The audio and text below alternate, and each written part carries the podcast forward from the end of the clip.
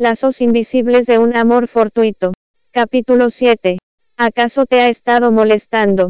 Al mencionar el matrimonio, pensó en el suyo con Xiao Inchen. Habían pasado tres años. Pero nada cambió entre ellos.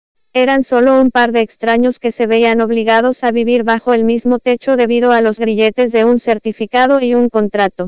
¿Cómo he podido pasar tres años con él? Es un hombre insípido y calculador que solo quiere dividirlo todo.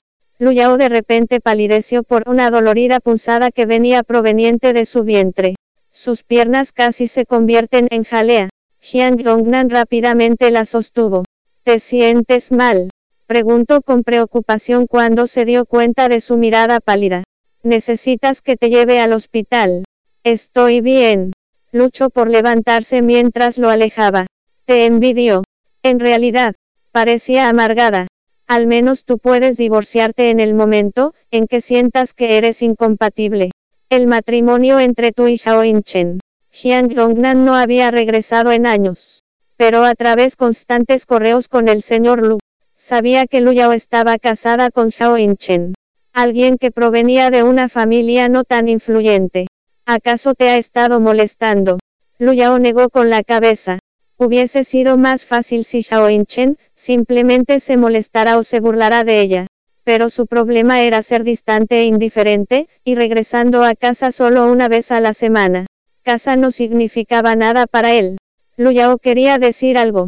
Pero cuando levantó la vista, vio a un grupo de personas caminando hacia ellos. Los hombres de traje parecían la élite en el mundo de los negocios. Eran dirigidos por un hombre con traje gris cuyo pelo corto y negro, peinado de forma pulcra y ordenada, irradiaba un aura elegante que no podía ser ignorada y, además, era fácil de reconocer. Luyao se dio cuenta de que la hermosa dama a su lado llevaba un vestido del mismo color que él. El atuendo de tonalidades frías le favorecía, mostrando su piel clara y una sonrisa hermosa.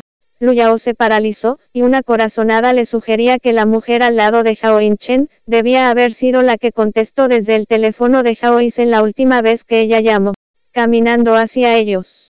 Xiao Chen también pudo reconocer a Luyao.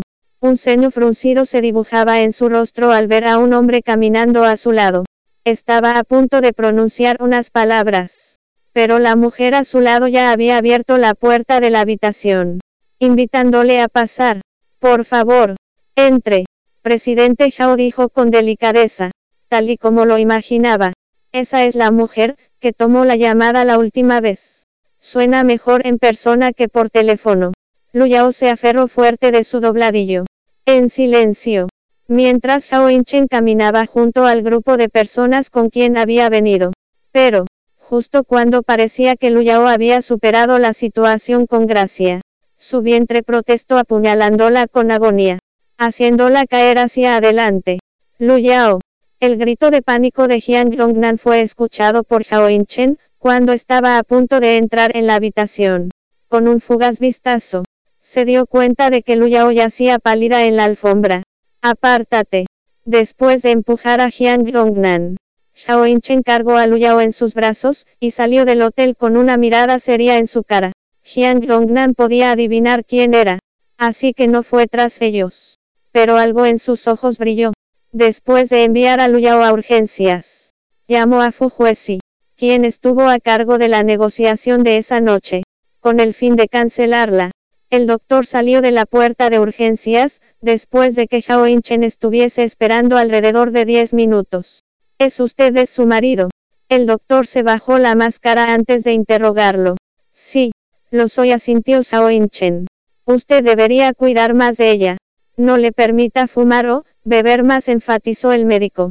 De por sí ya estaba lidiando con sus dolores menstruales. Si ella no acomoda su horario de sueño y se descuida, podría incluso terminar infértil. Le he dado una receta médica. Recuérdele tomar sus medicinas a tiempo. Gracias. Doctor.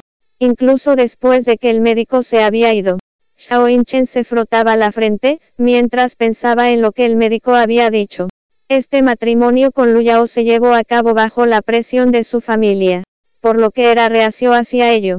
Antes de casarse, quería que ella firmara un contrato que les diera la libertad de hacer lo que quisieran. a fin de evitar la posibilidad de cualquier complicación cuando el divorcio finalmente llegase. Pero Shao Inchen se sintió perturbado al darse cuenta que Lu Yao se estaba descuidando al punto de terminar enferma. Después de todo, ella todavía era una chica de unos 20 años. Así que tuvo que cuidar de ella. Shao Inchen fue a la cafetería del hospital a buscarle un tazón de gachas. Cuando regresó al pabellón, vio que Lu Yao estaba luchando para sentarse.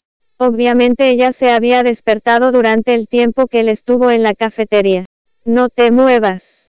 Inchen colocó el tazón de gachas en una mesa, antes de acomodar una almohada, detrás de ella para que pudiera apoyarse cómodamente. No dijiste que solo fumarías por diversión. ¿Por qué te volviste adicta a eso? Aún está aquí. Bienvenido a descargar la aplicación Miniread para leer novela Lazos Invisibles de un Amor Fortuito en línea, y obtener las últimas actualizaciones.